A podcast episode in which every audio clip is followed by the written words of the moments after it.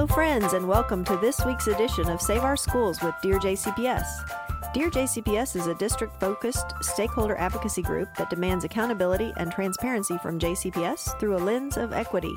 Save Our Schools Kentucky is a statewide advocacy group that seeks to expose and prevent attempts to privatize our public schools, including charter schools and everything else from the ALEC playbook. This is the April 15th, 2021 episode of Save Our Schools with Dear JCPS. I'm your host, Gay Adelman. This week I want to kick off the program with some highlights from the KET interview that Renee Shaw did earlier this week with Senator Morgan McGarvey and House Rep Angie Hatton on the Democrat side, as well as Senator Damon Thayer and House Rep Steve Rudy on the Republican side. Please listen to the conversations that took place regarding some of the legislation that passed, but also listen for the hostility and rhetoric that continues to come from corrupt lawmakers who push through legislation that is not in the best interest of Kentuckians. Senator Morgan McGarvey, a Democrat from Louisville and Senate Minority Floor Leader, Representative Steven Rudy, a Paducah Republican and House Majority Floor Leader, and Representative Angie Hatton, a Whitesburg Democrat and House Minority Whip. Without a doubt, better legislation should have been and could have been passed if we had had the full debate that the legislative process is supposed to allow. We're supposed to have three day notice for committee hearings so that the public can comment. And even in a time of COVID 19 restrictions, when people can't come in person, they can come by at least by Zoom on into a committee room. They have time to make phone calls, and when we get very little notice before a bill is heard in committee, um, and it, the same day it's passed through the floor, there was even an exercise where one bill was passed through House committee, ha- floor of the House, Senate committee, and, and floor of the Senate in one day to prove that it could be done. And I didn't think that was an accomplishment. I thought that that was sad. We had a limited number of days. Uh, the minority party was trying to use a uh, filibuster. filibuster. I mean, basically, we're filibustering everything. They were handed out their scripts to go make the same speeches that they were. Uh, and nobody's decision was changed because of any debate that was going on on the floor. They were trying to run out the clock. They knew that was the process, and our members uh, had had enough of it and said, let's limit debate, which is in the rules and uh, the ability to do. And, and we took advantage of, of that rule that has been in the rules ever since I've been in the General Assembly, the, the ability to limit debate, uh, especially on things that nobody was going to change their mind on. They just were trying to run out the clock where we wouldn't get to the next bill that they wanted to run out the clock on, where we wouldn't get to the next bill that they all block voted no against. I think when we talk about the American Rescue Plan dollars, it's a great thing. And I think we've got to acknowledge Congressman Yarmuth's role in that. Uh, this really came out of his committee in the House of Representatives and, and made it to the president's desk, which is a great thing for Kentucky and for the country. When kids are gathering in a McDonald's parking lot so they can attend school, that's a failing of government. And we need to do what we can to get that last mile to make sure that, that families have the, the internet access that they need. So there's still some money left to use from the American Rescue Plan in the spending in the budget and from the American Rescue Plan, we still haven't made those direct investments in the people and the businesses that have been suffering as part of this pandemic, not just the idea of the unemployment. If the and government you... hadn't shut down a number of businesses, we wouldn't be having this discussion right now. I mean, let's let's be honest here. This governor has had a deleterious effect on business ac- across this Commonwealth with his heavy-handed COVID policies. Well, Renee, I think that was the expected outcome. But in all the ways that are measurable, Kentucky actually did very well during the pandemic. When we compare it to other states, we saved a lot more lives. Um, and also, our economy did not tank. We are about four times higher than we expected, like 5.6% up in our um, revenues, and way, way, way, way better than we could possibly have expected. So while you can attack the governor for individual mandates that hurt individual businesses. Overall, they were as quick as they could be. They were as limited as, as, as he possibly could make them. And he was making split second decisions that he could come back later and counter correct if he needed to. And, you know, this Monday morning quarterbacking is pretty much what we spent our whole General Assembly doing. It's, it's a debacle. And he'll, he'll have to answer for it in the election of 2023. That, that will be the defining issue is his handling of COVID uh, and the terrible decisions he made, like sending state police to cite people for going to church on Easter Sunday, closing down the schools when the CDC said that there was evidence, strong evidence, that kids should be in school, and picking winners and losers uh, uh amongst businesses and decimating the restaurant business in Kentucky. Well, well, several things to address in Leader Thayer's remarks that he just made. Um, one, the, the governor actually with the exception of a few weeks in December, did not shut down the schools. He left that largely to the local school boards. he made school it very boards. difficult for them to stay open. Uh, he, they could have stayed open under local control if they had wanted to. The governor made a recommendation, and that was it. Um, we've seen how certain people, even in the General Assembly, treat the recommendations of the governor. They were not orders, they were not laws, and the school boards had the control over that. As for unemployment, I mean, yes, we're all frustrated by unemployment. I'm sure everybody on this panel receives calls, if, uh, if not weekly, daily, daily, from constituents struggling with unemployment. But let's talk a little bit about how we got there.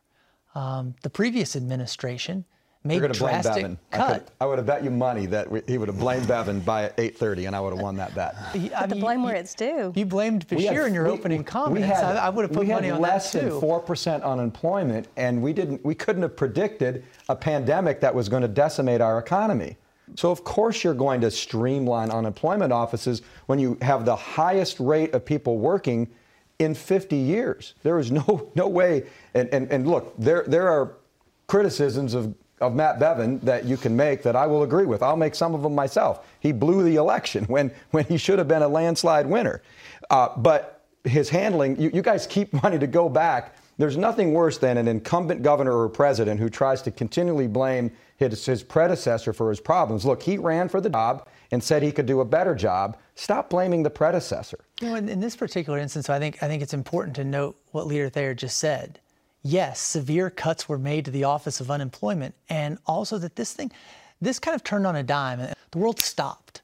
But it happened people were unemployed in an instant, and there was this influx that was impossible to deal with because, as Leader Thayer stated, those cuts had been made. Now, I'm not saying that we anticipated. Of course, we didn't anticipate it, but that's what happens when you when you make those cuts to government.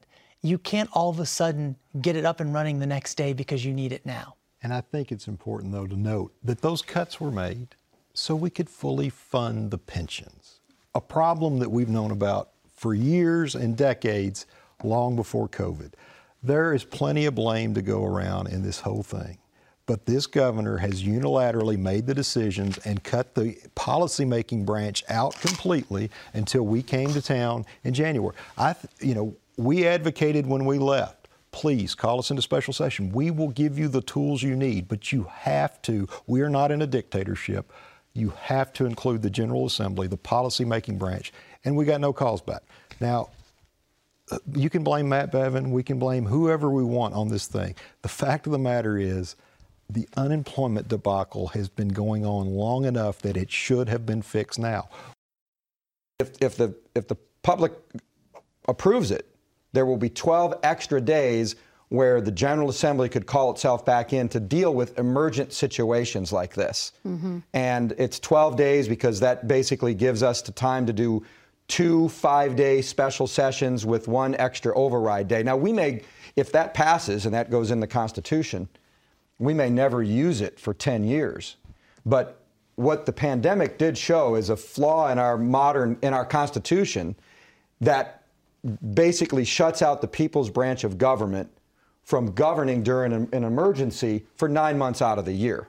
So that, that, that is something that came out of the pandemic. Of course, Speaker Osborne has been promoting uh, such a, uh, an approach for a couple of years now, and it took the pandemic in order for us to get a, a bipartisan vote to put that on the ballot uh, in 2022. So that's something that uh, that would change and, and give us some more flexibility, and and basically force a chief executive, the governor, in, to, to, to work with us because we can call so we'll ourselves see in. what happens with that come Renee, general I'd election. say that there's very little chance there'll be a year that goes by that we don't use it.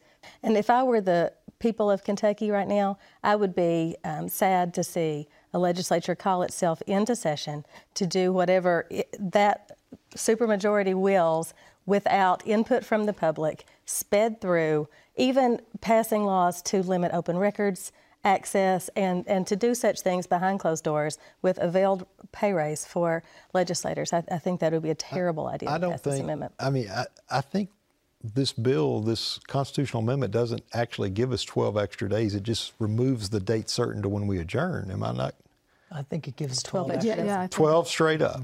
Well, I mean, I know it, it gives us the flexibility to not adjourn that and bank extra days if we need them uh, to do away basically with the calendar. I, I think we'll, we'll have to Do you think your debate. members understood that? You Yeah, think your I, I think so. that? I mean, it- we it, it went through several forms, and the Senate made Mm-hmm. several changes to it as well. And and we, we we're going to, you know, we also will have enabling legislation next year that will go along with it and what it will actually look like. Right. Uh, we were trying to. Uh, to make the constitutional part, you know, there's statutory parts and constitutional parts. Right. We want to limit uh, the amount of stuff that we put into the Constitution, but where we can statutorily make some. But I do those want to get to a point that Leader Thayer made that it doesn't allow you to call yourself in, but it does. It, it, it, it, it started out as we could call ourselves in for a special session. That was the original Mm-hmm. version.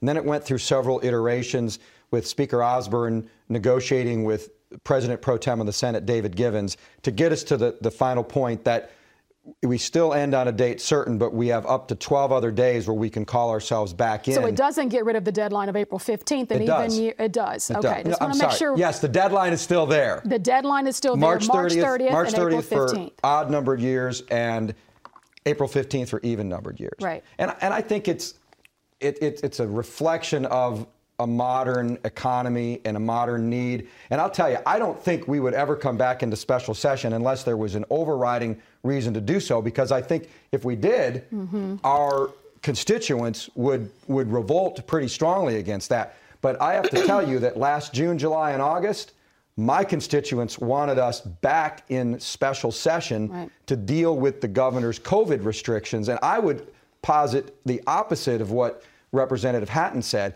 A legislative session actually brings more transparency and more public input to the process because you have to have committee meetings. And let, us just say we were in a session in July or August. We would have had we would have had legislation that probably would have ended parts of the ex- emergency orders earlier than than they did. Right? We started out at 15 days to flatten the curve. Now we're on what 385 days to control multiple aspects of our daily lives. We would have taken that up, and the governor and Dr. Stack and other cabinet heads and experts would have come in, and they would have testified in public in a, in a public committee hearing about why the emergency orders need to be in place. And then you would have had business owners and school superintendents and churches come in and testify why they may feel the opposite, why they could have operated safely and responsibly Well, in this environment. In five Ideally, days? you'd have you'd have that sort of um, public input, but not in a five-day session. Yeah. And uh, like, it, it- it's hard to believe that it, with no restrictions whatsoever on the reasons that we call ourselves back in, that it won't be misused for things like redistricting ahead of you know as soon as the census comes out. And it, and if there were some sort of requirement that it be only for emergencies, maybe I could have supported it. Um, there's some members who aren't going to love this. I mean, keep in mind, we are still a citizen legislature. Still have full time jobs. I, I know that we were talking right before we came on here about who's going home, who's staying up here tonight, who has to get back for what for work, not for this job, for work. And so, you know, I think that's one of the things that concerns me just as a legislator. Um, when do you get to plan your your other job? And and also limit the types of people who can be in the legislature. Is that right. not a concern? That if you have independent wealth or you have uh, fluidity in your profession or you're a business owner, that those are the people that would be attracted to the General Assembly, not those who were restricted, such as educators and others. I mean, Yeah. what employer is going to allow their employee to be off for three months one year and four months the next? Uh, it, it it's already hard. Plus, we we have committee meetings throughout the summer. It's not like we're not here anyway. This would just allow us to do our job, and and I think that's I think that's completely irrelevant because you're you're looking at an extra special session or so, well, chances are most of the General Assembly is up here anyway for committee meetings. So uh, it, when, when you weigh it in like that, mm-hmm. I mean, mm-hmm. this would just allow us, when we're up here for our committee meetings, to actually do what we're elected to do, pass policy. Right. Nobody wants to be in Frankfort any longer. We are a part time citizen legislature. And believe me, when we adjourn sine die, we all want to get back home to our lives and our families and our other jobs. Uh, but there were certainly extenuating circumstances last year where people first found out that we couldn't do anything and they were to, to, restrict the governor's COVID restrictions. And they were begging us to get back in session. And it was a real civics lesson for most people because they learned that we were restricted by the Constitution. So we'll see if by mm-hmm. November of 2022, if that sentiment still exists. Yeah. The great thing about a constitutional amendment is the people will get to decide on this. Right. I think that while some people may have been asking for us to come back into session, that there are certainly people who are sorry that we even came into the regular session this year, including our teachers, which we failed to prioritize and continued to punish. And, you know, we, we did further damage to the retirement system for incoming teachers. We didn't even fund textbooks.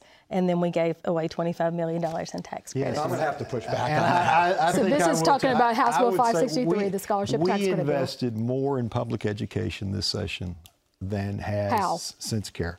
Uh, we already talked about the infrastructure mm-hmm. funding and that all day kindergarten.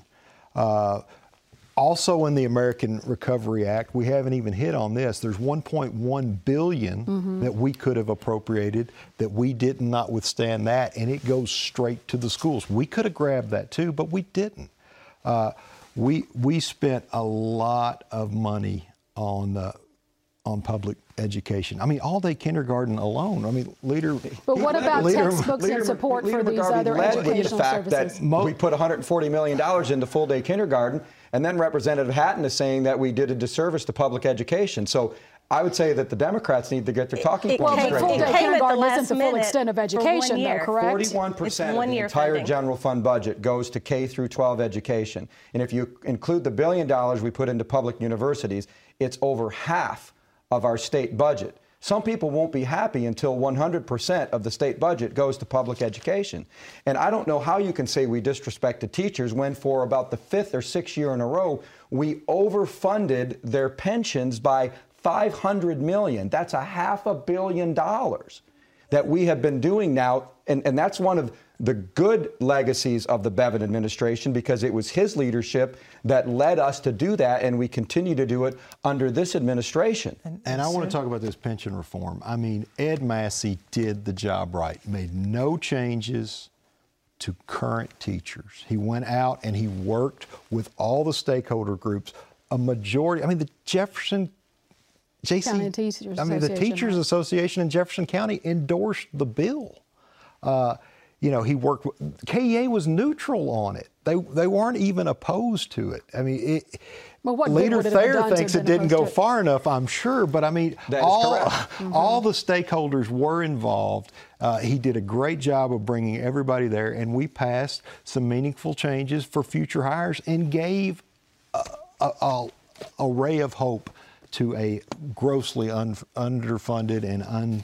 No those endorsements went away with some of the Senate changes, I will say. Uh, the JCTA did not support the Senate change version of that, and the KEA didn't remain neutral on the Senate change version of that. Um, All we did was ask for teachers to work two more years before So it went from 55 to 57. 55 right? to 57. And 59 is the average age of retirement for most Kentucky Correct. teachers. But I just think if we had enough money for $75 million in film tax credits and $100 million for historical preservation, for, for uh, historical preservation taxes, and $6 million to a Seelbach Hotel project, that we had money to prioritize teachers. Well, we just wanted to set the, the, the, record straight that we are the appropriators. That is our job. but you have several years to use this money, right? Exactly. So, so do and you have to be he, called into special session? Couldn't you special, do it next year? You go back in January 4th. And that's fine. If, if he wants to let that money sit, that's fine. We can wait. Jan, January 4th is not that far off. Right. We're also waiting for some guidance. I mean, as we've all said, we're waiting for yeah. some guidance from the federal government on. When exactly. is that anticipated? When is that coming? I don't know. I talked to the governor's office last week, and I don't think they had a date certain yet either. Yeah. And the guidance on the CARES Act, I mean, it changed three times before uh, it was all said and done. So we're going to watch that. But you know, we talk about this American Rescue Plan money. That's I started off the show talking about the funding of all day kindergarten. I'm still glad we're funding all day kindergarten, but we're, we're doing that because of the American Rescue Plan dollars. In the state budget that was proposed, the SEEK formula was not increased again this year. Uh, textbook funding was decreased. We are, yes, I'm glad we're funding teacher pensions, and, and as Leader Thayer said, we're putting more money in the last five or six years. That makes up for some of the underfunding, which got us into this, this mess in the first place. Um, the reality is, until we're talking about bucks for brains, until we're talking about pre-K, until we're talking about continued SEEK increases, until we're talking about how we re- attract and retain our best and brightest educators, until we're having that kind of conversation about education, yeah, you're going to hear people like me and Representative Hatton talk about the fact we're shortchanging education because I think education is the answer and it's the generational fix for Kentucky. Schools are getting a major one-time windfall also from the federal from the federal bailout from the Biden bucks, uh, including two billion dollars from ARPA to the Department of Education. And that's the American uh, Rescue right, American Plan Rescue Act. Plan. And, and by the way, the fact that we were able to keep the SEEK formula flat at $4,000 per student during the uncertainty of this pandemic economy, I think is something to be cheering, not not decrying from. It's not holding it harmless. And you know, I think one thing that, that we look at is the $25 million that has now been given the chance for private schools to use public money. And here's my philosophical objection to this is that the private schools that get this money to, uh, to attract kids into private schools using public money, they're under none of the restrictions, they're under none of the obligations that public schools have. I mean, the hallmark of a public school is that they accept anyone who walks through the door. These private schools can discriminate on admission for any reason they want. They don't have to keep kids there that they don't want. That $25 million could have gone to increase the SEEK formula. And what's to say that local governments won't have to raise taxes, uh, property taxes, in the long run? Um, we've heard that argument, Leader Thayer. School choice is long overdue in Kentucky. My only problem with House Bill 563 is it didn't go far enough. We're only allowing scholarship tax credits and these educational opportunity scholarships in counties that have more than 90,000 residents. But these red herring arguments that the Democrats continue to use to uh, criticize school choice and, and opportunity scholarships, they just are they're unproven in other states. Take Florida, for example. Uh, since uh, they were implemented by Governor Jeb Bush, one of the national leaders uh, on school choice, uh, he sent me an email congratulate, and I know he's emailed several leaders congratulating us on our success. In Florida, they have these educational opportunity scholarships and they're flourishing. And guess what?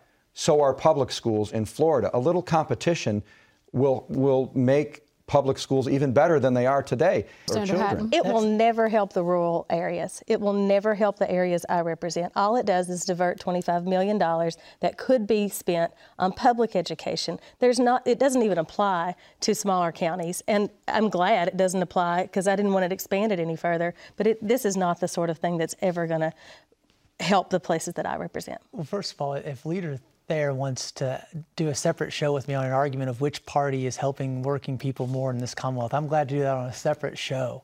But also keep in mind, he referred to my philosophical argument as a red herring, and it's not. These are private schools that are getting public money and do not have the same requirements and obligations as the public schools to their students. That is not a red So herring. So you're saying they could cherry pick the kind of students That's that they exactly want, or right. they could raise tuition so high They- that uh, but they're not outprice getting people public anyway. money. They're just getting a tax credit. They could do a tax deduction right now. It, the argument is tax policy because these things could already exist. But there's a huge difference between a tax There credit is and tax absolutely deduction. a Right. huge difference in tax credit and tax deduction. Thank you all for watching. What you just heard were highlights and excerpts from earlier this week when Renee Shaw on KET interviewed lawmakers regarding some of the bills that had passed in the 2021 General Assembly, as well as some of the constitutional amendments and procedure changes that have been proposed. I encourage you to watch the entire program on KET. On last week's program, you may recall that I played uh, excerpts from two separate conversations that took place with JCPS leaders back in 2015 regarding some of the concerns surrounding the Academy at Shawnee, as well as West Louisville schools, student assignment, and the majority of the concerns that we've been addressing since this time. It's important to see who has known what and who has been saying what for how long because systemic change is badly needed in Jefferson County Public Schools. These continued delays are unacceptable, especially with the awakening that we claim has taken place. You are listening to Save Our Schools on Forward Radio 106.5 FM. You can also catch this episode as well as others on our SoundCloud channel under the Save Our Schools with Dear JCPS playlist. Please support community radio as well as grassroots organizations that build stronger public schools. You can donate to Forward Radio at forwardradio.org and to Dear JCPS on our website at dearjcps.com. Thank you. I would like to shift our attention back to the historical archives. For the remainder of the program, I will be playing excerpts from audio recordings from 2018, beginning with this town hall that took place at the Middletown Public Library on February 17th, featuring com- comments and conversations with House Rep Jason Nemes. The next 15 to 20 minutes showcase highlights on his positions on several issues from opioid addiction and criminal justice to public education, including charters and pensions. But most importantly, it included a moment where he was fact checked for a statement that he made about broken families in Kentucky. Jacob Ryan, a reporter for the Kentucky Center for Investigative Reporting, was hosting a meeting in an adjacent room following the town hall and was able to provide the accurate information as they were wrapping up the meeting. Many of the laws that were passed in the 2021 legislative session began years ago based on these false notions. Take a listen. This is the same room they told us they weren't going to vote for the charter bill.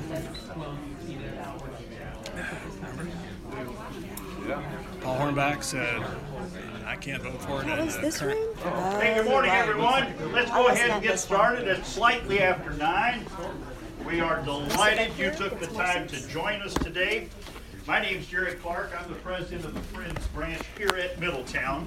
after the program, if anyone's interested, we're going to have the, uh, the class, which is will be about media literacy and fake news, which will be in the room over there. You're all welcome to come in from 10 till about 11. Jason Nemes, 33rd District of the House, is with us today. Jason Nemes, I represent the 33rd House District. I'm a freshman, so this is my, my first uh, term in, in Frankfort. My last name, Nemes, N-E-M-E-S. And I also wanted to thank the Friends of the Library and, and, and Jim, uh, sorry, two days ago, my office in Frankfort. And, and I have three sons, they're ages 12, 9, and 7. One thing I'm really concerned about is a lot of the rhetoric. Uh, my wife is a teacher, her parents are both teachers, her grandpa, grandmother's a teacher. Uh, teaching is the, you know, public school teachers are the most important thing, most important thing we have in, in Kentucky. Uh, it sets our future up. And, and I, I, I'm, I'm disturbed by some of the rhetoric um, toward teachers. So, but, but anyway, to say that, it, what I'm trying to get at is, we've, we've talked a lot about pensions over the last six to nine months, and, and I think it's important that we do them all three at the, at the uh, similar time, because, tax reform, pension, and budget, because of context purposes. When you focus on one thing only, it doesn't show the context. It feels like we're picking on state workers and teachers. And what we should have done is we should have had the pension conversation along with the budget conversation, because those things are married, and also the tax reform conversation um, to show the context, which is really important. With respect to tax reform, we're not going to do the overhaul of the, of the, of the tax reform right now, but we are looking for ways that we can we can bring some new dollars in. You know, we give away uh, uh, giveaway is a bad word, but they're about in, people say between 10 and 13 billion dollars in tax expenditures. So we need to look at those. It's important to note that that's not just freebies. It doesn't go to out-of-state corporations who prey on Kentuckians, it goes to us, right? It goes to you, it goes to me, it goes to us. It's it's it's uh, tax expenditure, it's, it's tax credits or or tax uh, uh, exemptions for groceries, for pharmaceuticals, um, and those types of things for our mortgage interest. So really important things are included in that, but we should we're looking at those, not should we are looking at those. Actually led by Ken Fleming, who's a representative from just north of here, uh, to see if we can we can squeeze some some some revenue to, to help fill some gaps. With the with the with the um, let's talk about the pensions and the defined contribution issue. You know, one of the things that I was fighting against from the beginning, and, and Julie was over in the Senate side, on the inside, inside our caucus. So there's 64 Republicans that control the House, and there's I don't know how many how many Republicans in the Senate, but but on the inside, we got the governor's plan a number of months ago, and I've been fighting from the beginning to to not get our new teachers and the teachers over 27 years of service to move toward a defined contribution plan. The plan that will be introduced this Tuesday does not have a defined contribution plan in it. We won. So we're not going to go there. And, and, and the reason for that is it's going to cost it would cost six hundred million dollars more to stay to, to, go with to a defined contribution plan because you, you have to close the system down. There's those kinds of costs. There's investment, really difficult investment issues, which you guys I'm sure understand. You know, you close it down, the plan gets a year older every year, right? If you don't close it down, it stays at about 35 and a half years old. So you can make more aggressive investments. So you have higher investment returns. So it costs more money to go to defined contribution. I'm happy to say that the plan that will be introduced on Tuesday does not have that in it which is a real good thing, not only for the money that we have to spend that we don't have, but in recruiting teachers that is so important uh, for our future. Testing.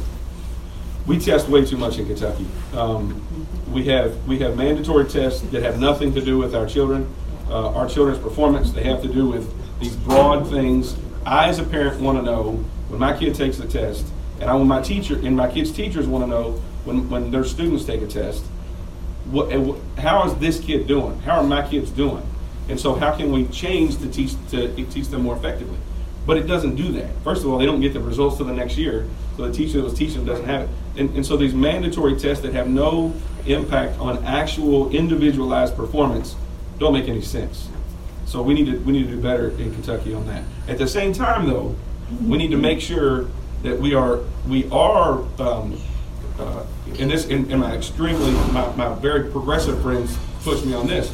We need to make sure that we're testing enough that we that we don't um, we don't leave our minorities and our persons with disabilities behind, and making it easy um, to to make sure that we're we're, we're testing and pushing our, our high, high achievers and not our and not as much our low achievers. So so it's a it's a difficult tension, but we, we test too much in Kentucky. And when we test, it needs to be individualized to the student and not some, not some collectivist kind of attitude. Charter schools. Uh, what's the issue there? What's been done on that? Where, what's your position on that? You know, when I, I was the director of AOC, that's the Administrative Office of the Courts, I was the head unelected official for our court system for Chief Justice Lambert Chief Justice Minton 10 years, less than 10 years ago. And the Court of Justice budget was about 300 million, and the Department of Corrections budget was about 300 to 325. Today, the Court of Justice budget is 360 million 10 years later. And the Department of Corrections budget is 650. I mean, it's, it's, it's outrageous. And so, and, and what are we doing? We're incarcerating addicts. We're not talking about robbers. We're not talking about people who are violent. We're talking about addicts. And so when you have that kind of an explosion in growth, and by the way, $600 million is about 6% of our budget. It was about, it was about three and a half. When you have that kind of explosion in growth, we also have it in Medicaid and we also have it in pensions, then, then it just elbows out our opportunity to pay for other things. And so we have to, yes, we have to get new revenues, we, we need structural reform that Senator Adams is leading the way on, on the criminal justice issue. So we've got to do those types of things as well. Um, I think that answered the question. Let me, let me dovetail on that because you've already touched on it already, talking about the pension difficulties, the issues. Especially, you say your wife is a teacher, this will be maybe a little closer. Is there an option for a 401k? Uh, is that a hybrid 401k or is it pure? Yeah. Uh, can current school teachers and employees have that pension option? And the testing that's being done Yeah. right now, is it too restrictive? Yeah. And is it preventing the schools from being able to really Yeah, function? I think those are two different issues, and let me. let I me- think they are, too, Yeah, but let I me focus go on the both on funding that. one first, and then Yeah. make sure I focus on, make sure I hit the testing one as well. The thing that I'm working on the most is criminal justice reform. Um, but I also want to, want to note that we have a spending problem, and, and I'm not. I think it's, there's, there's three things I want to highlight. Make sure everybody knows that it makes it irresponsible, in my view, to, to have any new funding that's not absolutely necessary. This would be new funding and set up, setting up charter schools. If it were 10 years from now and charter schools were up and running and a bunch of kids were in them, different conversation. But to start the charter schools at this point is not good for. We don't have the money for charter schools, so um, I don't know if, if the funding will pass or not, but it will pass if it does over the strong objection of both of us. And with our growth out in this area, it's also important to note that we need new schools. Um, I'm happy that, that Marty Pollio was hired recently by the, the Jefferson County Schools, uh, Public Schools. He's, he's been terrific. One of the things that he's, he's uh, dedicated to is to getting us new schools out here. We have an explosion of population and our schools are over full. Um, and so he's, uh, he's gonna get that done, I, I think, and so I'm, I'm excited about that. I, I think it is a lot rural urban, but, but this is something I have a problem with, and I think this is probably the most important question we can have, and that is, and it boils down to civility. I think, um, you know, the people around here are smart people. They want us to get along. They want us to fight over civilly the things that matter. Yes, to be sure, let's have those arguments, no doubt about it. But let's do it in the right way. We get a huge benefit from our friends out in the out in the counties, and they get a huge benefit from us, right? Because maybe maybe it should be less of this, but we fund their schools, we fund their roads, and so so we are we are in this thing together with our with our more rural brethren. Um, but we we want to pay for their schools in Breathitt County, and and and we, we just have to do a better job of that. But I want to know the. I don't want to just just totally gloss over the Republican Democrat divide. In campaigns, it's disgusting, as we all know. I'm, I'm going to get on my soapbox for just a second. It's this kind of attitude that leads to all to, that that leads to many many bad things. Right? We have we have school shootings. Not to bring that up here, but we have school shootings. Well, a portion of that is because we don't treat each other right, and we don't we don't we don't have adult conversations, and we don't handle things as responsibly as we ought, as we ought to. And I, but I do think that that's the, the most important thing for elected officials is that we look each other in the eye and we have disagreements or agreements, or whatever, but we do it in a responsible way. We have a finite amount of dollars in Kentucky. And every dollar we use for opioid addiction to incarcerate people is a dollar that we can't use to go after the real bad guys, the violent people, people that are trying to, to prey upon our kids. If you're for incarcerating drug addicts, you're not tough on crime. That's dumb on crime. Tough on crime is treating these people, getting them back to their families for number one, treating these people, and then and then trying to use the money that we save to get more officers. And part of the thing that we need to be focused more on is the sexual trafficking. It's a real problem right here in Louisville, Kentucky. And, and, and so I don't think we're doing nearly enough on, on sex trafficking. We're trying, but I don't think we're serious about it until we, we divert funds from, from, from things that we shouldn't be spending on. So it is indicating a shift, right, from criminalization to treating it as what it ought to be, which is a, which is a health issue. Right? My personal story is I have a sister right here today. I'm one of six. I've got three brothers and two sisters. I have a sister today who's sitting behind behind bars in Jefferson County because she's an opioid addict and has been for, for over a decade. She has three children that my mother are raising. And I don't know if we had the right system in place when she first started. I don't know if we'd have saved her. I don't know if she'd have been there to raise her children. But we had a chance at her. We had a chance. Mm-hmm. And the way we did it, we have no chance. And so we've got to change it. And this is the biggest problem in Kentucky is our opioid, our opioid scourge. I mean, it's just, it's awful. And, and we're, we're trying to do the right thing, and we'll get it. We'll get there.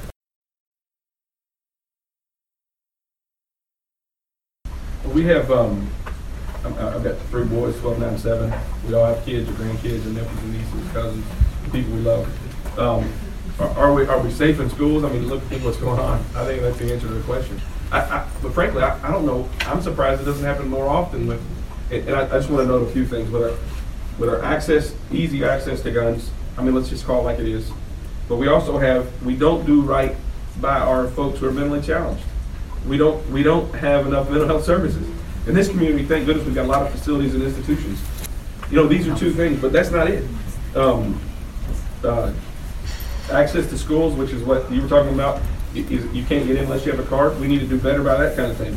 But but let me come back to it. And this is this is something that I, I hit all the time because it, it I think it's a truism. It's not left, it's not right, it's not Republican, it's not Democrat, it's not black, it's not white. It's us. Our families are destroyed in the Commonwealth of Kentucky. They're destroyed. 70% of our kids, more than 70% of our kids, are born out of wedlock. I'm not going to get all crazy Christian conservative over here, anything like that. I'm going to say this. We know a two parent home is what we need to support, whatever that is. And will you decline the NRA's endorsement in the future unless No. they change? Yeah, yeah, so, so what, no, I'm not gonna decline their, their, their, um, their endorsement. Um, I, well, I think, I, I think I, that's right, yeah, I think I said what I wanted. I don't agree with the NRA on everything. Um, so, so, so I, what I, what I said was this. I think it's too easy to get guns. I don't think we enforce, I don't think we enforce the gun laws that we have enough. We mentioned a couple earlier. I don't think we enforce enough people who are domestic viol- violators, uh, batterers, from getting, uh, access to weapons. Um, and I don't think we're tough enough on those people.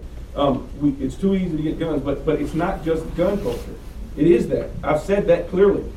I don't know if I can say it even more clearly. But you realize the our- NRA contributes to that. it is our, it, they do contribute to that, I agree, I'm not saying they don't. But, but it's also, we have to, we have to step back and understand what else it is. It is, it is, I think, more fundamentally, or as fundamentally, it's, it's our family structure being destroyed. And before nineteen sixty, we had, we had five percent of our kids born out of wedlock. Now it's over seventy, there's a consequence to that. We've gotta look at that in the face. We have to look at that in the face. And I come from a single parent home. My mother raised me, my mother was raised me, she, she was divorced. And so, so I'm not saying this is some kind of an attack. I'm saying we've got to look at the real reason. It's, it is guns. There's no data behind your, your And there's- leap That's there. kind of circular It logic. is. that- No, there- Is it you're better right. to stay married in an abusive situation or to be That's a apart? false No, I didn't say that at all. No, but I'm That's what saying you're that's. saying. All right, I didn't say that at all. we have a process, and we're gonna stick with I it. understand. I'd like to have our questions asked though. He did Verbatim. Staying that part of our state. It's always been the heart and soul of whether or not they've been able to function down here in Eastern Kentucky. It just needs to be equitable, that's all. This guy is rephrasing our questions and softballing them. He's a, he's a private school teacher, he doesn't understand public education either. Great questions, folks. Good involvement. They generously have given us their time. They've attacked each question with intensity and I think uh, a level of character that's very reassuring to me. I hope it is to you.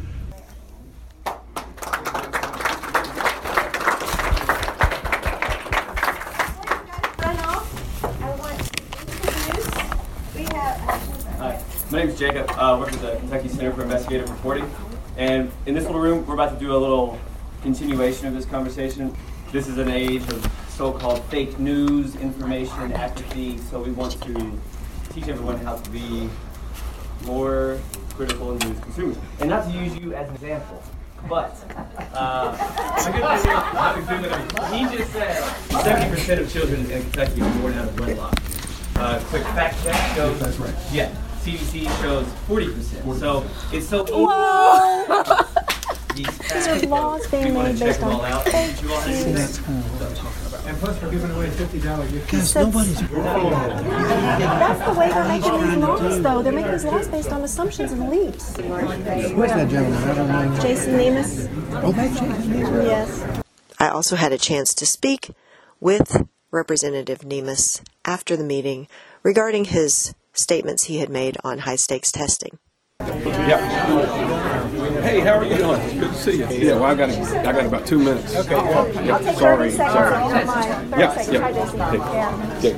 Um, I was right there with you on the high stakes testing everything you said. You didn't totally get it until you said, except we have to make sure minorities and special needs kids continue to get tested. There's the, they're the ones that are most harmed right now by high stakes. And I mean, well, step over. I, I think what what my point is this: um, we have to continue to test those kids, and in an You know you individual. I know that, I know that, I know that, I agree with that. But but but when but when I when I say let's get rid of these uh, standardized testing, what I got from David Tachau, who's one of Berkeley Field's best friends, is whoa, watch out, because it might be an easy way to not um, know that we and not not hold ourselves accountable to make sure that those populations continue to increase. the gap. We have to find Right. ways to address the gap. I do not. And I don't, and I don't, and I'm not, and I don't know that they do it. And I, and I don't want a teacher or a principal or anybody to be able to say, "Look, I need my numbers up, so let's just test these people." I, don't, want, Um, so that's that's the concept. I hear you, but what's happening right now is they don't do the first test, they get a second test, third test, Yeah, a fourth right. test, and then they're abused. And it has It's abuse. that's right, and it has nothing to do with that particular student. No, and they're pulled out of meaningful instruction, rehab, and things that actually benefit them to prep for more tests. We need to put a moratorium on test prep because that should be that's where it's being abused. So there are lots of things we could be doing. Hi. Well, I wish I could stay. I'm, I gotta get. Thank you for your time. Yeah, I do well, appreciate thanks coming. You are listening to Save Our Schools with Dear JCPS. I'm your host, Gay Adelmann. You were just listening to some excerpts from a town hall that took place on February 17th, 2018 at the Middletown Library. The voice you heard most was that of Representative Jason Nemes and his positions on many of the issues that we have concerns about to this day. Jason is one of the House reps that is endorsed by Jefferson County Teachers Association's PAC, Better Schools Kentucky. As one of the legislators who has been not only endorsed by Jefferson County Teachers Association, but defended, have ha- has had their support defended, their endorsement defended by JCTA President Brent McKim and those who serve on the Political Action Committee's board. His endorsement was upheld even after some controversy that took place regarding sharing of his database with with Tea Party leader Teresa Camariano. You may recall.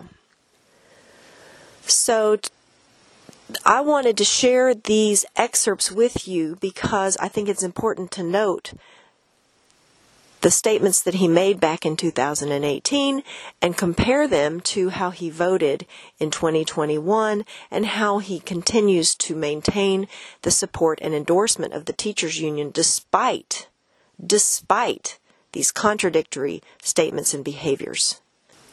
And his most recent votes in favor of not only charter schools back in 2017 but also in favor of the pension shift that he spoke against in the earlier recording, as well as taking money away from public schools, which he did when he voted for the voucher bill. With K-Prep continuing to take place this year, the first week of May is when it is, is expected to commence. K-Prep is the state testing that our students are subjected to that provides no educational benefit for students. In the recording, you hear him speak against high stakes testing.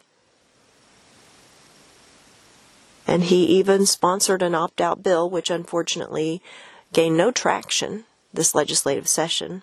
However, his statements regarding continuing to test our most vulnerable students are the ones that I found most concerning.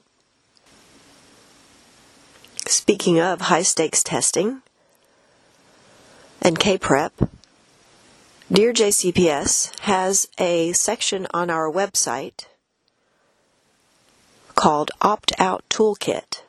Please visit dearjcps.com and click on the Opt Out Toolkit button in the top menu for sample opt out letters, links and resources, and 12 steps you can take this year.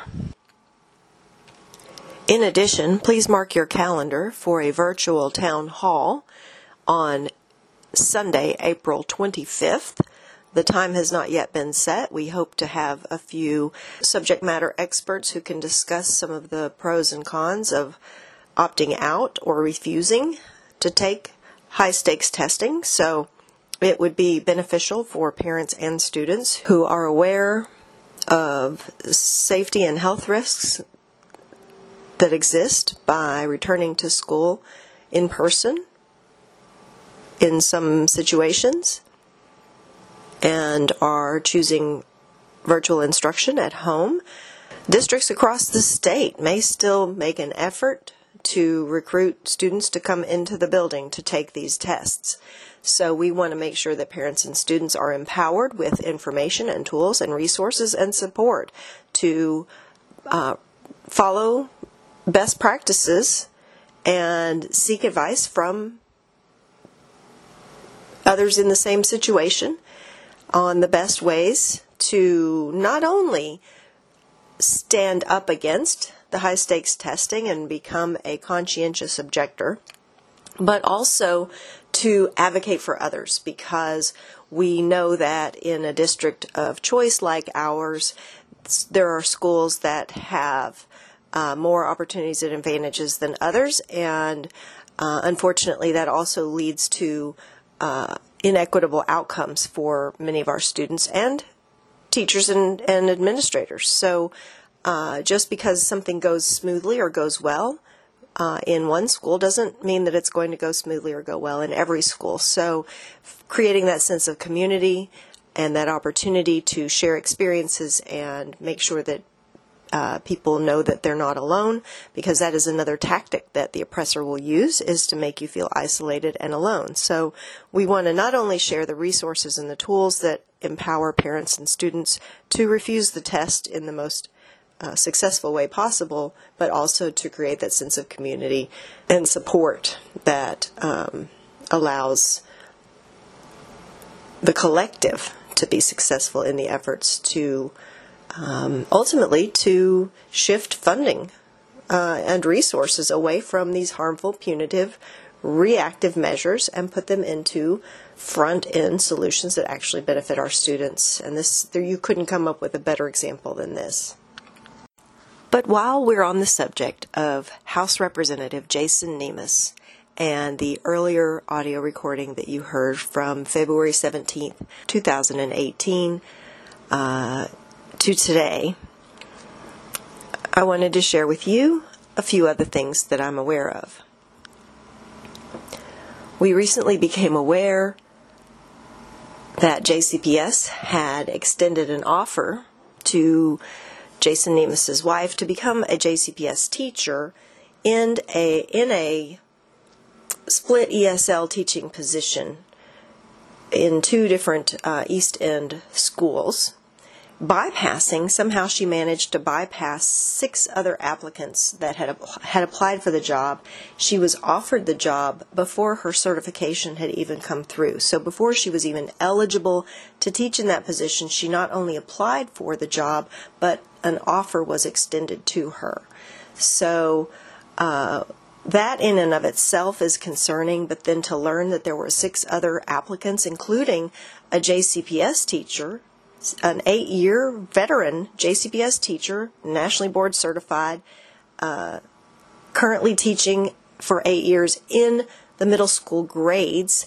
Um, uh, Jason Nemes's wife had only been teaching K through five, and so she applied for ESL certification, which extended her teaching certification across K through 12. But prior to the certification, she was only certified in K through 5. And this application was for a middle school position.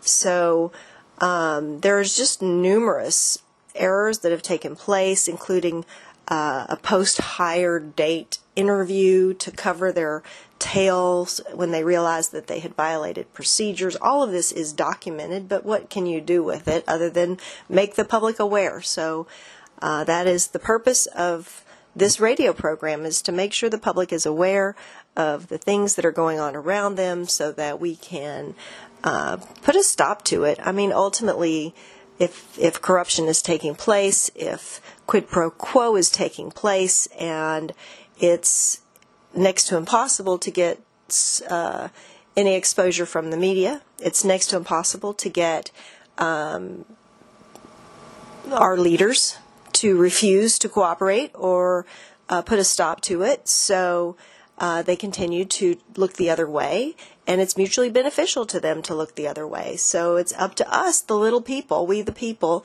uh, to do what we can to chip away at these things uh, bit by bit. And um, hopefully, the more voters become aware of this cozy relationship that Jason Nemes has with not only JCTA leadership that continue to explain away his violations, but also with JCPS leadership. And in future episodes, I will also play for you some of the recordings that took place between us and uh, Superintendent Marty Pollio, as well as leaders from uh, different organizations, including JCTA and AROS, the Alliance to Reclaim Our Schools, and our JCPS. Um, I've got documentation of all of these t- meetings and will continue to be uploading them to the DearJCPS.com website in the near future. So continue to stay tuned, continue to uh, stay engaged, and let us know if you have any other questions. And as we wrap up today's program, I'd like to end with you with one other s- sound clip uh, from that same day. You may recall March 28th, 2019 was the day that uh, the Senate confirmed Gary Houchens. That was an another, that was another entire radio show dedicated to uh, the confirmation of Gary Houchens to the Kentucky Board of Education, as well as how Julie Raque Adams threw us under the bus. So if you missed that episode, I encourage you to go to our SoundCloud channel and check it out. Um, but that day, at the end of the day, I encountered two of the leaders from the Kentucky 120 United uh, group that is now starting a chapter of the American Federation of Teachers. So, because of this and because of the genesis of uh, JCPS leads and the falling out that, that teachers, rank and file teachers, had with their own union in Jefferson County, going all the way back to 2017, 2018. Um, now that this is all coming back around and they're uh, uh, now they're frustrated with JCTA. Now they're now they feel what we've been frustrated with all along. If they hadn't butted in, um, we probably could have finished what we started way back then. So um, suddenly now they now they want to do something about it, and they still haven't addressed the race issues, and uh, they still haven't acknowledged the role that they played in dismissing the concerns of uh, JCTA members back in 2018. So as people are learning about their options, I think it's important that they know the history. And I'm going to play a tiny excerpt from an encounter that I had with the leaders from 120 United on the day that Gary Houchens was confirmed to the Kentucky Board of Education after they had meddled and interfered to the point where it uh, fractured our groups and um, really allowed the privatizers to win. And um, that continued through to the 2021 session. So this is uh, chapter two of the same playbook and the same program. So uh, I just want um, people to know what's really going on so they can make the best decisions. And the full version of this can be found on our website. So I'm pissed because you're not listening to your members. No, you're not listening. Your members are coming to me because you're not representing them. Oh, how many members, Gabe? All of them that are How many in County? kicked out. How many in Whitley County? This is a Jefferson You can't- County specific No, it's not. issue. That's Go. Julie Raque Adams. Go. That's my senator And she just won't voted even against. talk to you. Look, your your members do not feel represented, especially people of color. They're coming to me and asking. Good talk. I. Let's go. This could have been one if we'd have done No, it could better have job. kept their mouth shut. How? By pretending like oh, there's no threat to public schools? I've been doing this work for six years, Nema. You've done a great job. I, we've gotten rid of board members, we've gotten rid of superintendent. You can have a good something. Bye. See you later. Extended length versions of all of the audio archives that you've been listening to can be found on our website at dearjcps.com under the Audio Archives tab.